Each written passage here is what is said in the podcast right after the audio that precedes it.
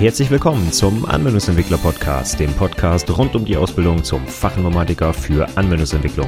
In dieser Episode geht es um deinen eigenen Webserver. Viel Spaß!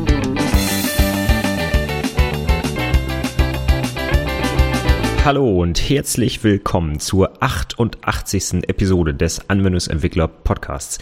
Mein Name ist Stefan Macke und heute geht's mal um ein ganz anderes Thema, um etwas Praktisches, um was, was dich vielleicht auch persönlich und äh, privat ein bisschen weiterbringt und nicht einfach nur alles, was man für die Prüfung wissen muss.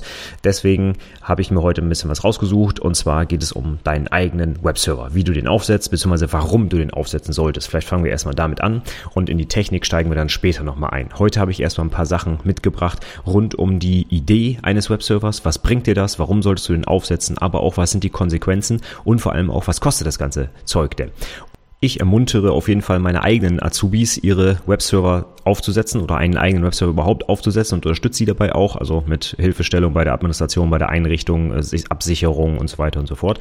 Und ich denke, dass es für jeden Azubi da draußen sinnvoll ist, seinen eigenen Server zu betreiben. Warum? Das gehen wir heute durch. Und es ist auch gar nicht so schwierig und auch gar nicht so gefährlich, wie man vielleicht denken könnte. Und ein paar Sachen habe ich heute mal mitgebracht, warum es überhaupt sinnvoll ist, den aufzusetzen. Ich habe die Episode mal so ein bisschen unterteilt nach einigen Fragen Fragen, die ich mir aufgeschrieben habe. Und zwar fangen wir mal damit an. Warum sollte ich mir überhaupt einen Server selbst aufsetzen? Was habe ich davon? Was bringt mir das? Was könnte ich denn mit einem eigenen Server machen? Also über sowas wie eine Blog-Website hinaus kann man damit ja noch einiges mehr tun. Und ich habe mal so ein paar Ideen mitgebracht, warum es vielleicht auch für dich sinnvoll sein könnte, einen eigenen Server zu betreiben. Dann natürlich für Azubis ganz wichtig, was kostet das ganze Zeug denn? Ist das alles, keine Ahnung, unerschwinglich mit 100 Euro im Monat, äh, die ich mir von meiner Ausbildungsvergütung abknapsen muss? Oder geht das auch günstiger? Da habe ich ein bisschen was mitgebracht. Dann schauen wir uns an, welche Leistung man denn überhaupt braucht. Also muss das richtig ein, ein fetter Server sein, der irgendwo im Rechenzentrum steht oder geht auch ein V-Server? Und wenn ja, wie muss der ausgestattet sein und so weiter? Dann eine kleine Übersicht über rechtliche Konsequenzen, die es eventuell gibt oder beziehungsweise die es ganz sicher gibt, wenn du deinen Server betreibst. Da sollte man auch, das sollte man nicht vernachlässigen, sage ich mal. Ist jetzt auch nicht ganz so schlimm, aber ein paar Sachen habe ich mitgebracht, an die du vielleicht denken solltest. Und dann auch nicht ganz unerheblich, mit welchem Aufwand ist denn da zu rechnen? Also musst du da irgendwie monatlich 30 Stunden reinstecken, damit das Ding läuft? Oder ähm, ja, von, von wie viel Aufwand reden wir hier pro Monat oder pro Woche, wie auch immer? Und als letztes dann nochmal so ein paar Tipps vielleicht, was für eine Domain du registrieren solltest. Denn Webserver alleine bringt dir wenig, wenn du ihn nicht vernünftig ansprechen kannst. Und ich habe mal so ein paar Ideen mitgebracht oder ein paar Tipps auch mitgebracht äh, bezüglich der Domain-Auswahl.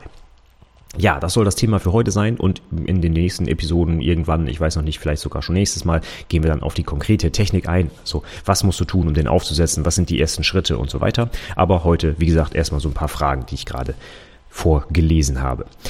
Okay, fangen wir mit der ersten an. Warum sollte ich mir überhaupt einen Server aufsetzen? Ich habe doch bislang vielleicht auch gar keinen oder ich habe meine E-Mail-Adresse bei, keine Ahnung, web.de, gmx, keine Ahnung. Was, was soll ich mit dem Server? Was wieso soll ich mir das an, an der Hacken holen? Ja, ich kann doch auch so gut leben. Ich habe bislang keinen gehabt. Warum jetzt auf einmal ein Server und auch noch als Azubi? Was soll das Ganze? Also meiner Meinung nach, aus, aus eigener Erfahrung kann ich nur sagen, dass du den Umgang mit so einer Infrastruktur, den professionellen Umgang damit am besten lernst, wenn du ein eigenes Server unter deiner Verwaltung hast, um den du dich auch kümmern musst, für den du verantwortlich bist. Man kann diese ganzen tollen Sachen zur Linux- oder Windows-Administration wunderbar aus Büchern lernen.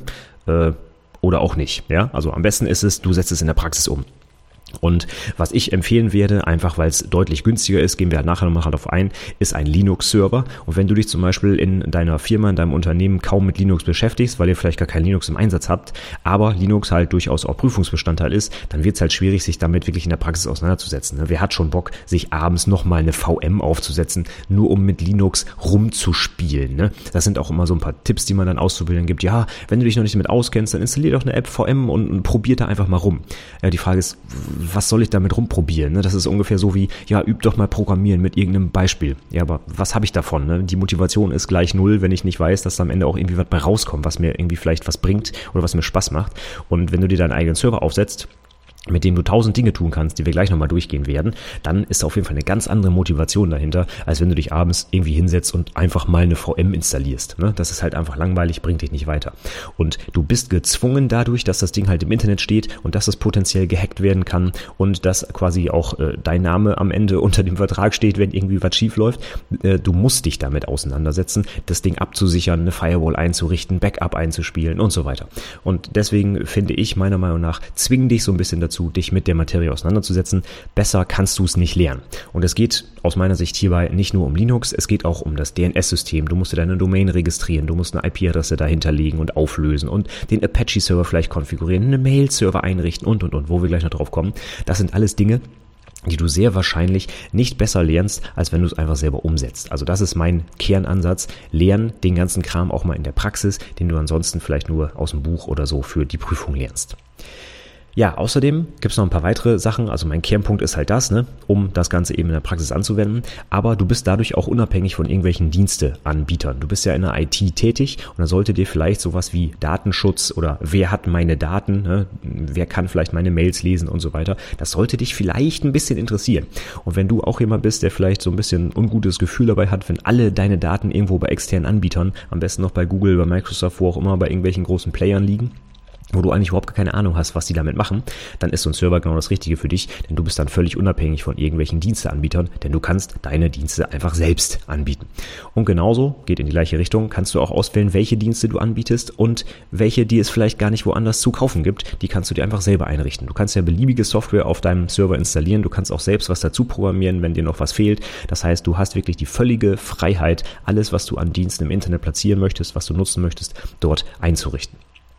Außerdem ist das natürlich, wenn du Anwendungsentwickler bist, die perfekte Plattform für deine eigenen Projekte. Das heißt, wenn du irgendwie Webentwicklung machst, ja, wo lässt du das Zeug denn laufen? Auf deiner kleinen Apache äh, VM bei dir lokal, damit es dann keiner sieht, ist ja langweilig. Ne? Also wenn du einen Webserver hast, kannst du natürlich gleich deine ganzen eigenen Projekte darauf laufen lassen und die dann auch tatsächlich einer, ja, einer breiten Masse zugänglich machen. Ja? Das ist natürlich schon irgendwie eine witzige Geschichte.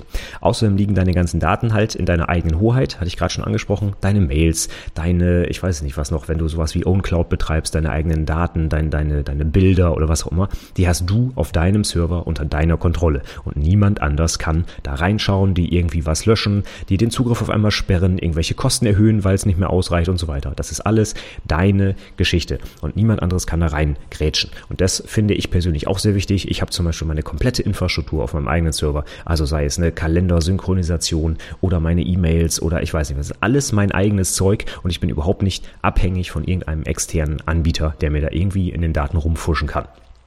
Außerdem sollte man auch nicht unterschätzen. Das macht auch tatsächlich Spaß, sich mit dem Kram auseinanderzusetzen. Ja?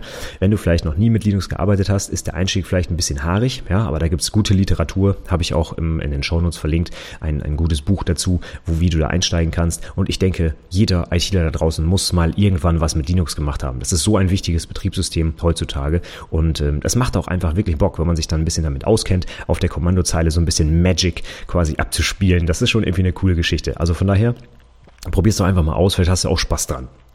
Und zuletzt, außerdem, das, dafür musst du dir keinen Server aufsetzen, aber sowas wie eine Mailadresse at deine eigene Domain ist natürlich deutlich cooler als irgendwie sowas wie at gmx.de oder so. Ja, das ist halt so, ich, ich will nicht sagen Wegwerfadressen, aber das kann sich doch kein Mensch merken. Aber wenn du deine eigene Domain hast, das ist doch eine coole Geschichte. Kannst du auf eine Visitenkarte drucken und wie auch immer. Außerdem ist das so ähnlich wie bei einer Handynummer meiner Meinung nach. So eine, äh, Domain, äh, eine, eine Mail-Domain, deine eigene Domain, kannst du ewig mitnehmen. Ne? Die kannst du bis an dein Lebensende benutzen und brauchst brauchst nie wieder deine E-Mail zu wechseln. Ich weiß nicht, wie oft ich schon Mails bekommen habe von Leuten, die dann von GMX zu Web und dann zu Microsoft und dann wieder hin und her gewechselt sind und ständig ihre E-Mail-Adressen ändern. Ich, ich finde das ganz gruselig, so ungefähr wie bei Handynummern. Das kann ich auch nicht nachvollziehen. Ne? Die kann man schon seit Jahren irgendwie mitnehmen und trotzdem kriegen die Leute es nicht hin und haben alle zwei Wochen eine neue Handynummer. Also ich finde das ganz gruselig. Und genauso ist es bei E-Mail-Adressen. Gut, das waren jetzt so ein paar Gründe, warum man das vielleicht machen sollte. Vielleicht war ja was für dich dabei. Also ich fasse mal kurz zusammen. Es macht auf jeden Fall durchaus Spaß, sich damit auseinanderzusetzen und du kannst das ganze Zeug, was auch prüfungsrelevant ist, in der Praxis anwenden und du hast deine Daten, deine Dienste unter deiner Kontrolle. Ich denke, das sind schon gewichtige Gründe, die dafür sprechen.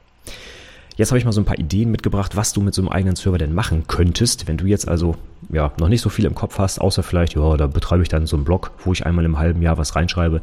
Hm, nö, du kannst mit so einem Server auch ein bisschen mehr machen und ich habe mal ein paar Sachen mitgebracht. Also das Offensichtliche, klar, der Mail-Server, ach Quatsch, der, der Web-Server, das sollte das Offensichtliche sein, ja. Du kannst eine eigene Website betreiben, ein Blog, ein eigenes Wiki, ein äh, RSS-Reader zum Beispiel, habe ich in den Shownotes verlinkt, Tiny Tiny RSS kannst du dir installieren und äh, jeden Tag deine RSS-Feeds online lesen, ja. Du musst also nichts mehr offline irgendwie synchronisieren oder sowas. Das ist natürlich das Offensichtliche. Und alles, was es da draußen an Open-Source-Software im Web-Umfeld gibt, kannst du dir natürlich installieren und quasi dein eigenes Ding da aufziehen auf deinem Webserver. Das ist sicherlich ein wichtiger Punkt. Ich habe auch sehr viele eigene kleine Mini-Websites da laufen, die verschiedene Dinge für mich tun. Ähm, sei es eine Web-Oberfläche für E-Mails oder eben halt mein Blog oder meine Blogs, muss man inzwischen ja schon sagen. Mein eigenes Wiki, wo ich was eintrage und so weiter. Also das ist sicherlich ein Kernpunkt, keine Frage. Aber du kannst natürlich auch deinen eigenen Mail-Server betreiben. Ja? Postfix habe ich zum Beispiel laufen. Ist eine super coole Sache. Du kannst äh, einen eigenen IMAP-Server aufsetzen, äh, Verschlüsselung einrichten, also alles machen, was du halt willst. Du hast halt sicheren Zugriff auf deine Mails. Das ist schon äh, eine sehr wichtige Geschichte und es guckt halt auch keiner in deine Mails rein, ne? wie zum Beispiel bei Google, die dir dann ständig irgendwie Werbung für deine Mail-Inhalte schicken. Nö, das hast du dann halt nicht, weil du deinen eigenen Mail-Server betreibst. Außerdem könntest du sowas machen wie ein Git-Repo-Server, ja. Installier dir GitLab oder irgendwas und du hast dann dein eigene, deine eigenen Repos, deine eigenen Private-Repos natürlich, ne. GitHub ist natürlich auch eine coole Geschichte. Da gibt's keine Private-Repos, jedenfalls nicht für äh, den kostenlosen Zugang. Das heißt, wenn du deinen eigenen Server aufsetzt, hast du so viele Repos, wie du willst, die du dir anlegen kannst, wo du anderen Leute, äh, anderen Leuten Rechte geben kannst, äh, die du private, public, was auch immer machen kannst. Das alles kannst du, wenn du deinen eigenen Server hast. Das Ganze geht natürlich auch für Subversion Version oder für beliebige andere Versionsverwaltung. Geht es jetzt nur ein Beispiel dafür. Außerdem eine coole Geschichte ist OwnCloud. Das ist quasi deine Private Cloud, sowas wie, wie Dropbox, wo du deine eigenen Dateien synchronisieren kannst, die auf allen Geräten auch verfügbar sind. Es gibt eine Android-App, eine Windows-App und so weiter. Nutze ich zum Beispiel auch für einige Dateien und muss die halt nicht der Dropbox zum Beispiel anvertrauen. Und ich habe meinen eigenen äh, ja, Own Cloud Server. Den kann man übrigens auch aufbauen, das aufbohren. Da ist eine Kalender-Applikation drin, eine Mail-Applikation und so weiter. Und ich habe das mit meinem Android-Handy zum Beispiel synchronisiert. Das heißt, alle meine, äh, meine Kontakte, meine Termine, meine Dateien halt, die da drin sind, die werden automatisch synchronisiert und das alles für lau, ne? Kostet nix. Also, du kannst das alles auf deinem Server in deiner Hoheit haben und musst noch nicht mal was dafür bezahlen. Außer halt den Server, aber dazu kommen wir gleich. Ja, außerdem, wenn du Anwendungsentwickler bist, sowas wie ein Application Server oder ein Build Server kannst du natürlich auch wunderbar darauf laufen lassen. Ne? Du kannst deinen eigenen Jenkins einrichten zum Beispiel und deine Projekte darauf automatisch bauen und deployen lassen und so weiter und so fort. Das kannst du alles mit einem eigenen Webserver tun und hast halt deine eigene professionelle Softwareentwicklungsinfrastruktur. Das ist schon eine coole Nummer, wie ich finde.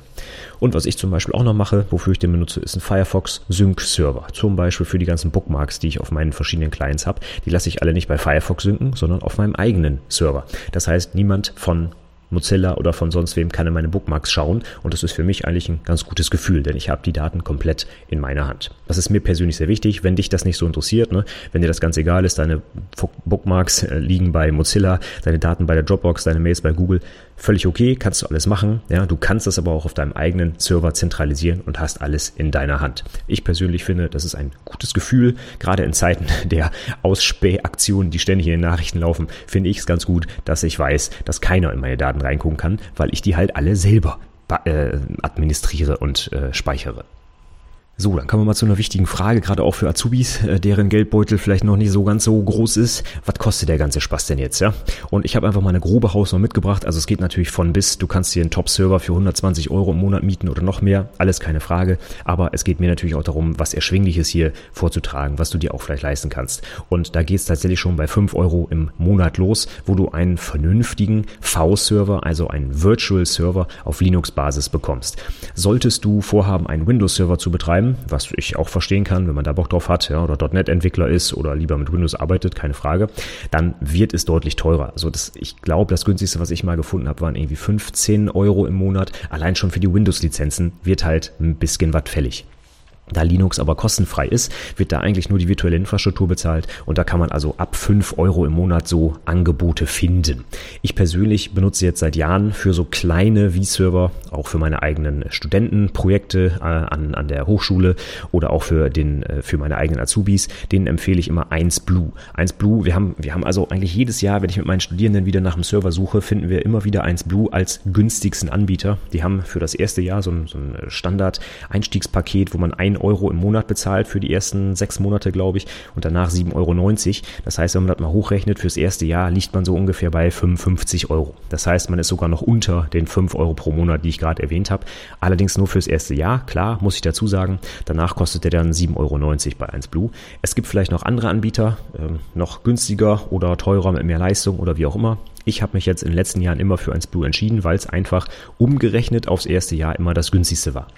Und wenn du dir vielleicht auch noch nicht ganz so sicher bist, ob du den wirklich langfristig betreiben willst, dann ist es vielleicht ganz sinnvoll, im ersten Jahr wirklich einfach auf den Preis zu gucken und dann zu schauen, ob du vielleicht dann später wechselst oder ein anderes Paket buchst oder wie auch immer, wenn es dir dann ähm, zu teuer wird.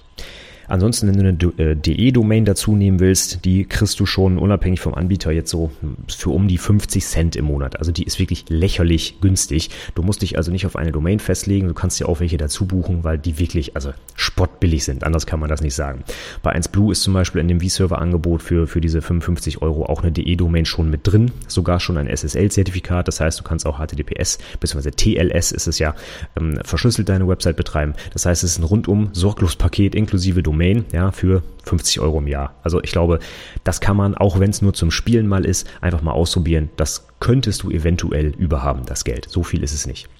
Ja, wenn dich das Angebot von 1Blue interessiert, schau einfach mal in die Show Notes. Da habe ich selbstverständlich dieses Angebot verlinkt. Ähm, das findest du auch unter anwendungsentwicklerpodcast.de slash 1Blue. Da kommst du direkt zu diesem V-Server-Angebot. Also meine persönliche Empfehlung nutze ich seit Jahren selber. Meinen eigenen Server betreibe ich allerdings nicht bei 1Blue. Das hat allerdings andere Gründe. Nicht, weil ich das blöd finde, sondern weil ich ein bisschen andere Anforderungen habe. Ich habe halt einen echten Server im Rechenzentrum stehen. Das heißt, ich habe ein wirkliches Stück Hardware und äh, da bin ich tatsächlich dann bei Hetzner. Hetzner Hetzner ist auch ein bekannter deutscher Anbieter und äh, gerade für Server vertraue ich dem jetzt seit, ja, wie lange bin ich da jetzt? Zehn Jahre bestimmt. Dafür habe ich aber auch einen wirklichen echten Root-Server, also mein eigenes Stück Hardware im Rechenzentrum stehen und äh, das konnte mir 1Blue nicht so gut oder zu den gleichen Konditionen anbieten wie Hetzner. Deswegen bin ich dann tatsächlich bei Hetzner gelandet und da auch sehr zufrieden, muss ich sagen. Also die kann ich auch absolut weiterempfehlen. Tolles äh, Produkt und ähm, tolle Firma auch. Aber 1Blue, sage ich mal, für so einen günstigen Einstieg ist das auf jeden Fall deutlich, deutlich günstiger, als mit Hetzner anzufangen. Ich glaube, da fangen die V-Server bei 8 oder 9 Euro im Monat an und da ist 1Blue einfach preislich unschlagbar, muss ich sagen. Ja, wenn wir jetzt schon gucken nach dem Preis, klar, sollte man immer schauen, dass es vielleicht äh, günstig ist. Auf der anderen Seite brauchen wir aber auch für den Preis eine gewisse Leistung natürlich. Wir wollen ja auch ein bisschen was drauf laufen lassen auf dem Server. Aber ich kann gleich vorweg sagen, für so einen Linux-Server brauchst du nicht allzu viele Ressourcen. Also du musst jetzt nicht irgendwie den Intel i7 Core mit, ich weiß nicht, 32 Kernen und 64 GB RAM und so haben. Das ist völlig unnötig. Das braucht für so, für, für so kleine Anforderungen äh, niemand. Also wenn du eine Webserver betreiben willst, vielleicht einen Mail-Server und ein Git-Repo, dafür reichen die dir locker zwei CPU-Kerne, wenn überhaupt. Ja, einer würde auch reichen. Vielleicht zwei GB RAM, 500 GB Festplatte. Nur so als grobe Hausnummer reicht das völlig aus. Linux ist wirklich sehr, sehr ressourcenschonend, sage ich mal. Ich habe auch lange Zeit, bevor ich mir einen echten Server äh, angelegt angelegt, angeschafft habe, äh, mit einem V-Server gearbeitet und der hatte deutlich weniger Kapazität als das, was ich jetzt gesagt habe. Also nur als grobe Richtlinie, zwei CPU-Kerne, zwei GB RAM, 500 GB Festplatte. Das reicht auf jeden Fall aus. Wenn du Wert auf noch bessere Performance legst, kann man sogar bei 1Blue zum Beispiel auch anstatt einer normalen Festplatte eine SSD inzwischen schon dazu buchen. Das sind natürlich dann ein bisschen weniger Gigabyte. Ich glaube aktuell sind es irgendwie 150 Gigabyte SSD oder so, anstatt einer 1 Terabyte Festplatte. Irgendwie sowas. Ändert sich aber auch ständig, ja. Also das guck dir einfach das aktuelle Angebot an, dann siehst du es ja. Da kann man natürlich auch drauf gehen. Gerade wenn du zum Beispiel jetzt nicht vorhast, deine ganze Bildersammlung online zu stellen, dann reichen dir vielleicht auch 100 GB SSD. Ne? Hast du halt den Geschwindigkeitsvorteil, aber halt weniger Speicherplatz. Aber das musst du für dich entscheiden. Ich will nur sagen, du brauchst nicht die High-End-Anforderungen für so eine, in Anführungszeichen, kleine Website, die du da laufen lassen willst. Die üblichen V-Server-Angebote reichen erstmal aus. Und wenn du tatsächlich an deine Grenzen kommst, weil du zum Beispiel einen fetten Java-Application-Server mit Jenkins Pipeline und ich weiß nicht was aufsetzen willst, Okay, dann musst du vielleicht ein Upgrade auf den nächsthöheren V-Server vornehmen, aber für die üblichen Anforderungen, Mail-Server, Web-Server, Git, Firefox Sync, was auch immer du betreibst, da sollten die Standardangebote auf jeden Fall ausreichen. Okay, dann kommen wir zum nächsten Punkt, den man auch nicht vernachlässigen sollte, und zwar, welche Konsequenzen gibt es denn jetzt für dich, wenn du deinen eigenen Server betreibst? Konsequenzen ähm, mit dem Wort rechtlich vielleicht davor in Klammern, denn es ist halt so, wenn du deinen eigenen Webserver betreibst, bist du auch für das, was damit passiert, verantwortlich. Und diese Verantwortung musst du auch übernehmen. Die kannst du auch nicht abgeben und sagen, boah, ne, ich betreibe da irgendwie so einen Server und den hat jetzt einer gehackt und irgendwelche bösen Dinge damit gemacht. Interessiert mich nicht. Nee, alles, was dann von diesem Server ausgeht, ist quasi in, äh, steht unter deiner Verantwortung, also dein Name steht dahinter. Und wenn damit irgendwas passiert, dann bist du dran. Ich sag's mal ganz deutlich. Von daher musst du natürlich alles dafür tun, dass dein Server vernünftig abgesichert ist und eben nicht gehackt wird und missbraucht wird. Aber sollte das passieren, musst du dir halt bewusst sein, du stehst am Ende der Kette und wirst dafür zur Verantwortung gezogen. Das hört sich jetzt ganz äh, gemein an und böse und deswegen darf man sich auch keinen Server installieren und ja, äh, müssen wir mal ein bisschen relativieren, wenn du deinen Server vernünftig absicherst, ne? wenn du jetzt nicht die gröbsten, fahrlässigsten äh, Fehler äh, begehst und deinen Server wirklich null absicherst, dann wird dir auch sehr wahrscheinlich wenig passieren. Deswegen mache ich ja noch eine weitere Episode, wie man den Server erstmal grundsätzlich installiert und absichern sollte, dass da eben kein Schindluder mit getrieben wird. Deswegen kannst du dir eigentlich relativ sicher sein, dass dann nichts passieren wird. Also musst jetzt auch nicht zu viel Angst haben. Du solltest schon mit einem gewissen Respekt an die Sache rangehen. Klar, der Server muss abgesichert sein. Anders geht es nicht, aber es ist auch nicht so, dass du da jetzt riesig Gefahr laufen wirst, dass irgendjemand dein Ding hackt und äh, dich da irgendwie oder den Server für irgendwas äh, Illegales missbraucht oder so, ja. Wenn man da vernünftig rangeht und sich ein bisschen vorbereitet, dann sollte das kein Problem sein. Aber das erste, was du auf jeden Fall wissen musst, wenn du eine Domain betreibst, das hat auch nicht mal was mit dem Server zu tun, also wenn du eine DE-Domain registrierst, dann stehst du mit deinem Namen und deiner Anschrift und deiner Telefonnummer und E-Mail-Adresse und allem Schnickschnack, den man sich vorstellen kann, im Internet auf der Seite der Registrierungsstelle in Deutschland bei der DENIC und jeder kann das einsehen. Und da musst du dir rüber bewusst sein, dass das der Fall ist. Das heißt, wenn du quasi quasi anonym dich bewegen möchtest im Internet, dann hast du ein Problem, wenn du eine Domain betreibst, denn da steht definitiv deine Anschrift drin und dein Name. Wenn du das nicht möchtest, dann gibt es eine Möglichkeit, keine Domain registrieren. Ganz einfach. Es gibt andere Möglichkeiten. Man kann über solche Drittanbieter quasi anonym eine Domain betreiben. Dann gehört sie aber nicht offiziell laut Eintrag dir, sondern diesem Anbieter. Und der nimmt natürlich auch Geld dafür und und weiter. Ne? Und wir wollen natürlich hier eine vernünftige, finanzierbare Lösung finden. Von daher sage ich ganz klar, wenn du dir eine DE-Domain registrierst, stehst du mit Namen da drin. Und wenn du das nicht willst, lass es sein. Dann brauchst du halt keine Domain. Fertig. Bei ausländischen Domains ist das eventuell anders, da sind die Anforderungen eventuell nicht ganz so hoch, aber grob kann man schon sagen, sobald du dir eine Domain registrierst, musst du immer mit deinem Namen dafür gerade stehen. Denn es geht ja darum, wenn auf deiner Domain irgendetwas passiert, was illegal ist, als Beispiel irgendwelche rechtsradikalen Inhalte oder Pornos oder Kinderpornos, die darüber vertrieben werden, ja. Das sind Dinge, da muss natürlich jemand für gerade stehen und das ist der, dem die Domain gehört und der muss auch, so heißt das dann im Juristendeutsch, unter einer, äh, ich glaube, ladbaren Adresse dort registriert sein. Das heißt, wenn dir dann irgendeine Geschichte vom Gericht zugestellt werden soll, dann musst du unter dieser Adresse auch antreffbar sein und so weiter. Also du kannst ja nicht irgendeine Fake-Adresse oder ein Postfach oder sowas einrichten. Das ist nach deutschem Recht nicht erlaubt. Ähm, ich will das gar nicht vertiefen. Ich kann hier nämlich gar keine Rechtsberatung anbieten. Das will ich auch nicht und werde das auch nicht tun. Ich kann dich nur auf zwei gute Podcast-Episoden von der Rechtsbelehrung verweisen. Die habe ich in den Show Notes verlinkt.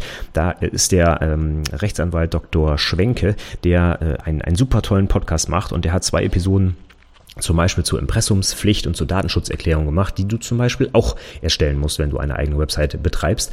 Und äh, da spare ich mir hier an dieser Stelle jede weitere rechtliche Beratung. Ich kann nur sagen, setz dich damit auseinander, liest dir da was durch, hol dir eventuell sogar ein bisschen Hilfe, hör dir den Podcast an, den ich verlinkt habe und so weiter. Du musst dich an gewisse rechtliche, gesetzliche Rahmenbedingungen halten, damit du einwandfrei so eine Website, eine Domain betreiben kannst. Und das muss dir einfach klar sein. Das ist jetzt nichts, wo man irgendwie erstmal 7000 äh, Sachen lesen muss, um das zu verstehen. Aber eine gewisse Einarbeitung solltest du dir da schon, sage ich mal, einplanen. Denn ansonsten machst du da vielleicht irgendwelche Fehler, die du nicht machen musst. Fangen wir aber erstmal ganz unten an. Wenn du eine private Website erstmal betreibst, wo du vielleicht einen kleinen Blog oder sowas laufen lässt oder dein eigenes Wiki, am besten noch passwortgeschützt, dass sowieso keiner reingucken kann, dann kannst du dir das ganze Zeug auch erstmal sparen. Also sowas wie eine Impressumsangabe und Datenschutz, das brauchst du dann nicht. Du brauchst das erst, wenn es für dich quasi ein bisschen in Richtung kommerzieller Website geht. Das heißt, wenn du vielleicht irgendwie äh, ein bisschen Spenden einsammelst oder solche Amazon Affiliate Links einbaust, wie ich das auch mache, um meine Website so ein bisschen zu finanzieren, dann dann brauchst du definitiv ein Impressum. Dann gibt es aber sogar noch weitere Sachen. Da müsstest du eigentlich sogar ein Gewerbe anmelden und so weiter und so fort. Davon gehen wir jetzt aber erstmal nicht aus. Ich rede jetzt erstmal von einer kleinen privaten Website, deinem eigenen Mail-Server vielleicht unter deiner Domain. Und dafür musst du erstmal nichts weiter tun, als halt mit deinem Namen und deiner Anschrift diese Domain registrieren. Und das war's dann aber auch. Mehr ist da erstmal nicht nötig. Sobald es dann in irgendeiner Weise ums Geld geht oder sonst irgendwas oder du vielleicht für andere Leute E-Mails anbietest oder oder oder, dann wird's rechtlich interessant. Aber dann, glaube ich, bist du auch schon so fit, dass du weißt, dass du dich damit auseinandersetzen musst. Ansonsten kurz zusammengefasst, was mit deinem Server passiert. Dafür bist du verantwortlich. Du musst dafür Sorge tragen, dass das Ding abgesichert ist, dass zum Beispiel auch ein Backup erstellt wird. Ne? Das hat jetzt wenig mit Sicherheit zu tun, aber wenn das Ding mal abraucht aus irgendeinem Grund oder irgendein ein Skript läuft nicht oder wird tatsächlich gehackt oder wie auch immer und deine Daten sind futsch, das wäre natürlich doof. Also du bist dafür verantwortlich, auch ein Backup zu machen. Ne? Das sage ich auch nochmal ganz explizit, denn ja, das liegt zwar alles schön in der Cloud ne, beim Anbieter, aber auch der hat natürlich keine hundertprozentige Ausfallsicherheit. Das heißt, wenn diese Daten dann wirklich mal irgendwie weg sind oder, keine Ahnung, du vergisst dein Root-Kennwort und kannst dich nicht mehr einloggen oder wie auch immer, du kommst nicht mehr an deine Daten, das ist natürlich dann blöd, wenn du die nicht wiederherstellen kannst. Dafür haben aber eigentlich alle Anbieter, die ich kenne, automatisch so ein, eine Backup-Funktion mit eingebaut, wo du deine Daten zu festgelegten Zeitintervallen auf einem externen Server sichern kannst. Ja, das ist dann extra so ein, so ein Backup-Server, dich mit FTP oder SSH oder wie auch immer verbinden kannst. Das musst du alles machen und einrichten. Dafür bist du selbst verantwortlich. Aber die meisten Anbieter stellen dir so eine Infrastruktur zur Verfügung, damit du das auch relativ einfach umsetzen kannst. Aber du musst es selber tun. Niemand wird sich für dich darum kümmern. Wenn du deinen Server betreibst, bist du verantwortlich dafür, dass der läuft und dass er gebackupt wird und dass er sicher eingerichtet wird. Das ist deine Aufgabe. Und da kommen wir auch gleich zum nächsten Thema. Das ist deine Aufgabe. Von wie viel Zeit reden wir denn jetzt da? Was ist da der Aufwand, mit dem man so rechnen kann? Also was du üblicherweise machen musst bei so einem Server, wenn du den betreibst, klar, du musst ihn erstmal installieren, du musst ihn initial konfigurieren, du musst aber auch laufend ein Backup machen, du musst Patches einspielen und irgendwelche Updates für Softwareprodukte zum Beispiel. Wenn du deinen äh, Server migrieren willst auf einen anderen, musst du das alles händisch selbst erledigen. Ja, das sind alles Dinge, die du machen musst. Das nimmt dir keiner ab. Nur mal so eine Hausnummer zu nennen, wenn ich zum Beispiel bei Hetzner einen Server mieten würde, wo mir das alles abgenommen wird, also der für mich gepatcht wird, gebackup wird und so weiter. Das heißt, ein Server, wo ich mich um nichts selbst kümmern muss, was die Technik angeht, da liegen wir bei Größenordnung so um die 100 bis 120 Euro im Monat. Das ist dann ein sogenannter Managed Server. Der wird halt für mich gemanagt. Rein technisch wird der betrieben und ich kriege den einfach bereitgestellt und kann dann darauf machen, was ich will. Aber ich muss mich nicht um diese Technikgeschichten kümmern. Und wie gesagt, das äh, ja, liegen ungefähr bei 100 Euro im Monat. Das ist also im Vergleich zu 5 durchaus ein, ein krasser Unterschied. Bei fünf kriegst du halt den Server dahingestellt und die kümmern sich um nichts. Du musst dich selbst um alles kümmern. Und die Frage ist, wie lange dauert denn das jetzt? Hm, das ist wirklich schwer abzuschätzen. Wenn du dich noch gar nicht mit Linux auskennst, ja, dann wird die Installation und Konfiguration vielleicht ein paar Tage dauern, vielleicht auch ein paar Wochen, je nachdem, wie du dich so anstellst. Wenn du ein bisschen Hilfe kriegst, jetzt zum Beispiel meine Azubis, wenn die nicht weiter wissen, die können einfach mich fragen und ich helfe denen dann einfach, dann ist so ein Ding eigentlich in zwei, drei Tagen lauffähig aufgesetzt, wenn du dich wirklich intensiv damit beschäftigst. Das heißt, was musst du denn machen? Bei 1Blue zum Beispiel im Backend, da sagst du, installier mir Linux XY. Ich empfehle zum Beispiel immer Debian Linux. Ne? Das ist dann ein Klick, dann ist das Ding installiert. Man wartet irgendwie eine halbe Stunde, bis er wieder hochgefahren ist und dann hast du ein frisches Betriebssystem. Kannst dich per SSH einloggen und so weiter, bist dann eigentlich schon fertig. Aber es geht dann halt los mit der Absicherung. Ne? SSH absichern, Private Public Key einrichten und so weiter und so fort. Das sind alles Dinge, die ich dann in den nächsten Episoden mal durchgehen werde und die musst du initial erst mal machen, um quasi so eine Grundsicherung herzustellen zum Beispiel auch eine Firewall einrichten und sowas. Und da kannst du dann schon, ja, wenn du dich dann noch einarbeiten musst, sicherlich von zwei, drei Wochen vielleicht ausgehen, wenn du das noch nie gemacht hast. Aber zum Beispiel, vielleicht ist das ja möglich in deinem Betrieb, frag doch mal einfach deinen Ausbilder, deine Ausbilderin, ob du das vielleicht sogar während der Arbeitszeit machen kannst, weil es ja Prüfungsinhalte auch sind. Und du kannst dich ja zum Beispiel während der Arbeitszeit da einlesen, zum Beispiel auch mit dem Handbuch für Fachinformatiker gibt es ja ein Kapitel zu, ähm, zu Linux oder halt mit einem vernünftigen Linux-Buch, äh, dem Kofler zum Beispiel, den ich auch in den Shownotes verlinkt habe. Und äh, dann, dann liest du dich da ein, äh, probierst vielleicht erstmal lokal in einer kleinen VM rum. Ja, dafür ist das zum Beispiel eine super Geschichte.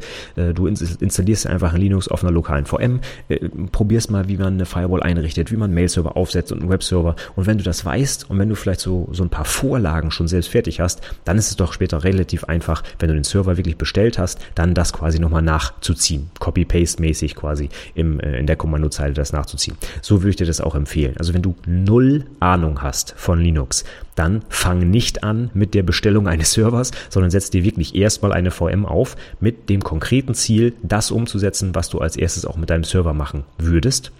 Und das sollte Punkt Nummer eins die Sicherheit sein. Aber später mehr dazu. Nur dann kannst du, sage ich mal, erstmal in einer, in einer Umgebung, wo du keinen Gefahren ausgesetzt bist, in deinem lokalen Netzwerk auf der VM, erstmal ausprobieren. Und wenn du das dann fertig hast, dann bestellst du den Server, richtest den sofort, zumindest was die Sicherheit eingeht, vernünftig ein und kannst dann, sagen wir, hast dann Zeit, um weiter rumzuprobieren im äh, ja, in der Produktionsumgebung, sage ich mal. Ja? So würde ich das empfehlen, dieses Vorgehen. Und dabei solltest du gleich darauf achten, dass du möglichst viel von dem Zeug, das du da machen musst, automatisierst. Du kannst unter Linux eigentlich alles skripten. Wenn du dich noch nicht ganz so gut mit Linux auskennst, unter Linux ist alles quasi eine Datei. Sogar deine Hardware wird als Datei im Dateisystem angesteuert. Das heißt, du kannst alles, was du da machst, mit Bash-Skripts oder mit anderen Shell-Skripts komplett automatisieren. Dein Backup zum Beispiel, oder, also ja, Datensicherung ist ja Backup. Oder ich weiß nicht, Installation von Updates und äh, Einrichten von neuen Websites und ich weiß nicht, was du da machen willst, kannst du alles automatisiert machen. Und äh, das Problem dabei ist, dass es einfach ein bisschen Zeit kostet, das alles zu skripten. Das heißt, wenn du dich zum Beispiel noch nie mit der Bash, das ist so die Standard-Shell unter Linux auseinandergesetzt hast, da musst du dich da natürlich auch noch mal ein bisschen einarbeiten in die Shell-Programmierung. Das ist jetzt nicht super schwierig schwierig und gibt es auch viele Beispiele im Internet natürlich dafür, aber es ist etwas, was du erstmal lernen musst und machen musst. Von daher kostet das auf jeden Fall Zeit. Aber langfristig wird dir das sicherlich Zeit sparen, wenn du zum Beispiel jede, ähm, jeden Abend automatisch deine Daten sicherst. Ne? Du musst halt nicht mehr dran denken und du weißt, dass dein Server halt abgesichert ist und du ihn wiederherstellen könntest. Also investiere durchaus ein bisschen mehr Zeit zu Beginn in die Automatisierung, damit du langfristig halt Zeit sparst. Aber ein Initialaufwand von mindestens mal ein paar Tagen, wenn nicht sogar ein paar Wochen, wenn du dich nicht so richtig auskennst, den solltest du schon einplanen. So, und dann sind wir schon bei der letzten Frage, und zwar, welche Domain soll ich denn jetzt registrieren? Das hängt jetzt ganz stark davon ab, was du mit deinem Mail-Server, mit, Mail-Server, mit deinem Server oder Webserver oder wie auch immer machen willst. Und zwar ist die zentrale Frage, ob du mit deinem Klarnamen im Internet irgendwie bekannt werden möchtest, ob das dein Ziel ist oder ob du tatsächlich anonym dich bewegen willst oder das nur für dich benutzen möchtest, den Server und das gar kein anderer sehen soll oder nutzen soll. Das wäre meine erste Frage. Also ich persönlich habe mit dem Server, den ich mir ganz früher mal aufgesetzt habe, als allererstes meine eigene E-Mail-Adresse eingerichtet. Und da war es mir persönlich halt wichtig, dass ich eine E-Mail-Adresse mit meinem Namen als Domain habe. Das heißt, ich habe zum Beispiel stefan-macke.de registriert, um da meinen Blog drauf laufen zu lassen, aber auch meine E-Mail-Adresse darüber laufen zu lassen. Und ich habe noch verschiedene andere Domains registriert, zum Beispiel macke.it, weil ich es ganz gerne etwas kürzer hätte. Zum Beispiel stefan.macke.it. Das ist auch eine nette E-Mail-Adresse und die ist halt kürzer alt als mail at stefan-macke.de. Das ist halt super lang. Ne? Noch schlimmer ist ja eigentlich nur anwendungsentwicklerpodcast.de oder noch schlimmer Fachinformatiker-anwendungsentwicklung.net. Also äh, das will natürlich keiner bei E-Mail-Adressen eingeben. Ne? Das, ist, das ist Wahnsinn. Also wenn du eine vernünftige E-Mail-Adresse haben willst, dann musst du natürlich darauf gucken, dass die Domain auch ein bisschen kürzer ist. Von von daher so persönlich kann ich zum Beispiel empfehlen, deinen Nachnamen als Domain zu nehmen und für E-Mail-Adressen halt dein Vorname at nachname.de. Ne? Das Problem ist, dass der Nachname halt vielleicht schon vergeben ist, denn es gibt ja nicht ganz so viele Nachnamen da draußen. Das heißt, sie sind auf jeden Fall auch doppelt vergeben, logischerweise. Und der Erste, der sich die Domain registriert, hat halt gewonnen. Aber es gibt ja nicht nur DE-Domains, es gibt ja auch noch andere. So habe ich es zum Beispiel auch gemacht. Macke.de war einfach schon vergeben, selbst vor boah, 10 Jahren oder 15, als ich das ausprobiert habe. Deswegen habe ich dann irgendwann Macke.it registriert. IT ist eigentlich die Top-Level-Domain für Italien ich habe es halt genommen, weil es ganz gut zu meinem Job passt. Ne? IT kann man halt nett aussprechen, aber eigentlich hat das mit IT nichts zu tun. Es ist die italienische Domain. Ja? Die ist auch deutlich teurer als die DE-Domain, kann man auch nicht bei allen Registraren buchen. Das heißt, ich musste dann sogar von Hetzner weg, weil ich das da gar nicht buchen konnte, musste noch zu einem anderen Anbieter, nur um diese IT-Domain zu bekommen. Dafür habe ich jetzt halt eine kurze Domain mit meinem Namen. Ist halt nett. Es gibt aber heutzutage, ich weiß nicht, mehrere hundert verschiedene Top-Level-Domains, die du benutzen kannst. Also es gibt ja auch so Wahnsinnsdinger wie zum Beispiel Punkt Versicherung, ja, oder Punkt, was fällt mir noch ein? Punkt Auto gibt es, glaube ich, auch, oder Punkt Bayern. Und ich weiß nicht, es gibt so viele komische Top-Level-Domains. Von daher ist die Möglichkeit, irgendeine kurze Domain mit deinem Nachnamen zu bekommen, heute durchaus besser, als sie noch vor einigen Jahren war, als es diese ganzen Domains noch nicht gab, wo man halt eingeschränkt war auf die Standard-Top-Level-Domains, de, net, com, org und dann die ganzen Länder-Domains halt. Aber heute gibt es so viele Möglichkeiten und dafür habe ich auch ein nettes kleines Tool verlinkt, beziehungsweise ein Tool ist es eigentlich nicht. Das ist die Website von variomedia.de und da gibt es so ein ähm, nettes Tool. Also bei Variomedia habe ich auch meine eigenen Domains, einige von denen zumindest registriert und die haben so ein nettes Tool, wo man auch mehrere Namen gleichzeitig checken kann und auch ganz viele verschiedene Top-Level-Domains. Also die haben alle Länder-Domains, alle generischen Domains, also Comnet.org und so weiter, aber auch diese ganzen komischen Top-Level wie Versicherung Bayern und so weiter, die kann man da alle anhaken und dann checkt das Tool Tool automatisiert alle Namen, die du eingegeben hast, mit allen Kombinationen Top-Level-Domains und zeigt dir an, wie teuer die sind, ob die überhaupt noch frei sind äh, und so weiter und so fort. Das benutze ich zum Beispiel immer für eine Domain-Recherche. Ähm, weil es halt so einfach ist, ne? einfach eine Textbox mit ein paar Namen füllen, wie die Domain heißen könnte, ein paar Checkboxen setzen, für die Top-Level-Domains und dann dauert das ein, zwei Minuten und dann zeigt er dir an, welche Domains du noch registrieren kannst und welche schon vergeben sind. Finde ich persönlich sehr sinnvoll. Guckt einfach mal rein. Vielleicht hilft dir das auch bei der, ähm, bei dem Finden einer freien Domain für deinen Server. Ja, wenn du das nicht mit deinem Namen machen willst, was auch völlig okay ist, ja, du musst nicht im Klarnamen im Internet verfügbar oder auffindbar sein, ja, dann denk dir halt irgendwie einen Fantasienamen aus. Vielleicht hast du ja irgendwie einen Nickname aus Counter-Strike oder was oder aus irgendeinem äh, Online-Game oder so oder irgendwie einen, einen völlig äh, anderen Namen, keine Ahnung. Vielleicht möchtest du auch irgendwie eine Plattform aufsetzen und nennst die Domain dann so wie diese Plattform, also irgendeinen generischen Begriff wie, ich, keine Ahnung, äh, werkstattfinder.de oder ich weiß nicht, was dir da einfällt. Ne? Also kommt ganz drauf an, was du jetzt halt mit dieser Domain machen willst. Du brauchst auch nicht zwangsläufig eine Domain. Wenn du zum Beispiel bei 1Blue so einen Server registrierst, du kriegst natürlich eine IP-Adresse, über die kannst du immer mit deinem Server reden und du kriegst auch so eine äh, Pseudo-Domain, sowas wie zum Beispiel v1234.1blue.de. Also das heißt, du kriegst so eine Subdomain bei 1Blue, die auf deinen Server zeigt. Du musst also nicht zwangsläufig eine Do Domain registrieren. Wenn du das nicht möchtest, du kannst deinen Server auch so betreiben, ohne dass er über eine sprechende Adresse erreichbar ist. Also wenn du, wenn dein Ziel zum Beispiel ist, deine hm, Sachen online zu stellen, aber irgendwie nicht das mit einem Namen zu verknüpfen, dann kannst du das auch so machen. Dann musst du dir halt bloß diesen blöden Namen merken. Also diese Nummer V12345 irgendwas, .1blue.de, die kannst du dann in deinem Programm überall benutzen. Gibt überhaupt keine Probleme, das wird hundertprozentig funktionieren. Nur ist es halt für Menschen schwer zu merken. Aber der Vorteil ist, du bist darüber halt nicht auffindbar. Und wenn du also möglichst anonym dich bewegen willst, dann wäre das vielleicht auch eine Möglichkeit, ohne deinen Namen dort irgendwie preiszugeben. Gut, damit wäre ich für heute jetzt fertig. Ich fasse nochmal kurz zusammen. Du solltest dir auf jeden Fall einen Linux Webserver installieren oder aufsetzen. Warum? Das macht Spaß. Du lernst sehr, sehr viel dabei. Du wirst es nicht besser lernen können als wirklich in der Praxis, wenn du gezwungen bist, dich um diesen ganzen Kram zu kümmern. Mail-Server aufsetzen, Webserver aufsetzen, DNS-Registrierung und so weiter und so fort. Alles das sind Dinge, die dich in der Praxis sicherlich weiterbringen und die auch einfach Spaß machen und auch zu deinem Job sowieso dazugehören. Also warum nicht gleich an einem echten Beispiel lernen. Du kannst mit so einem Server einiges machen. Webserver, Mail-Server, Repo, Bild-Server, Application-Server, weiß der geil was. Du kannst alles mit dem Ding tun und das bedeutet, du kannst auch deine Daten unter deiner eigenen Hoheit haben. Niemand fuscht dir da rein, niemand schaltet dir einfach irgendwas ab. Du hast die volle Kontrolle. Das Ganze kannst du für ab 5 Euro im Monat machen etwas realistischer vielleicht, mit ein bisschen mehr Power, sagen wir mal so um die 10 Euro im Monat, dann äh, das würde also dicke, dicke ausreichen für diese Sachen, die ich jetzt gerade aufgeführt habe. Domains, insbesondere die E-Domains sind spottbillig, ab 50 Cent im Monat kriegst du die, kannst die einfach dazu buchen, wenn du möchtest. Ich empfehle seit Jahren 1Blue, die haben sehr günstige V-Server und auch eine vernünftige Leistung. Zum Beispiel kann man auch SSD-Platten buchen und so weiter.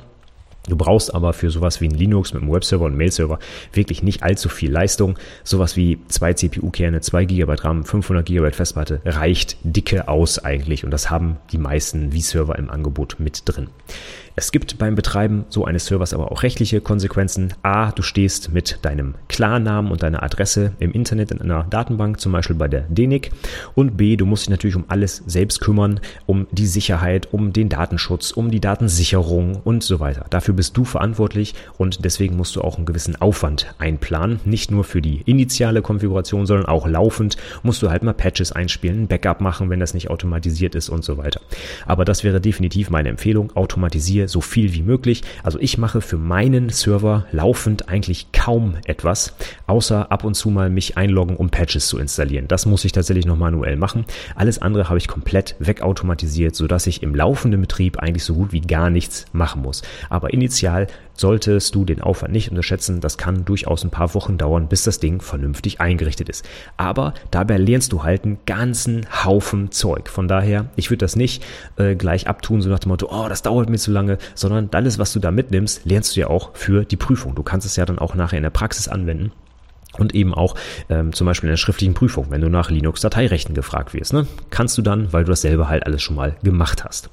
Und zuletzt, wenn du mit deinem Namen erreichbar sein möchtest, dann kannst du halt eine Domain mit deinem Nachnamen oder Vornamen oder wie auch immer registrieren. Es gibt heutzutage super viele verschiedene Top-Level-Domains, sodass es relativ wahrscheinlich ist, dass du noch eine freie mit deinem Namen findest. Du musst das aber nicht machen. Du brauchst theoretisch auch gar keine Domain. Du kannst über die Subdomain des Anbieters für deinen eigenen Server arbeiten oder über die IP-Adresse.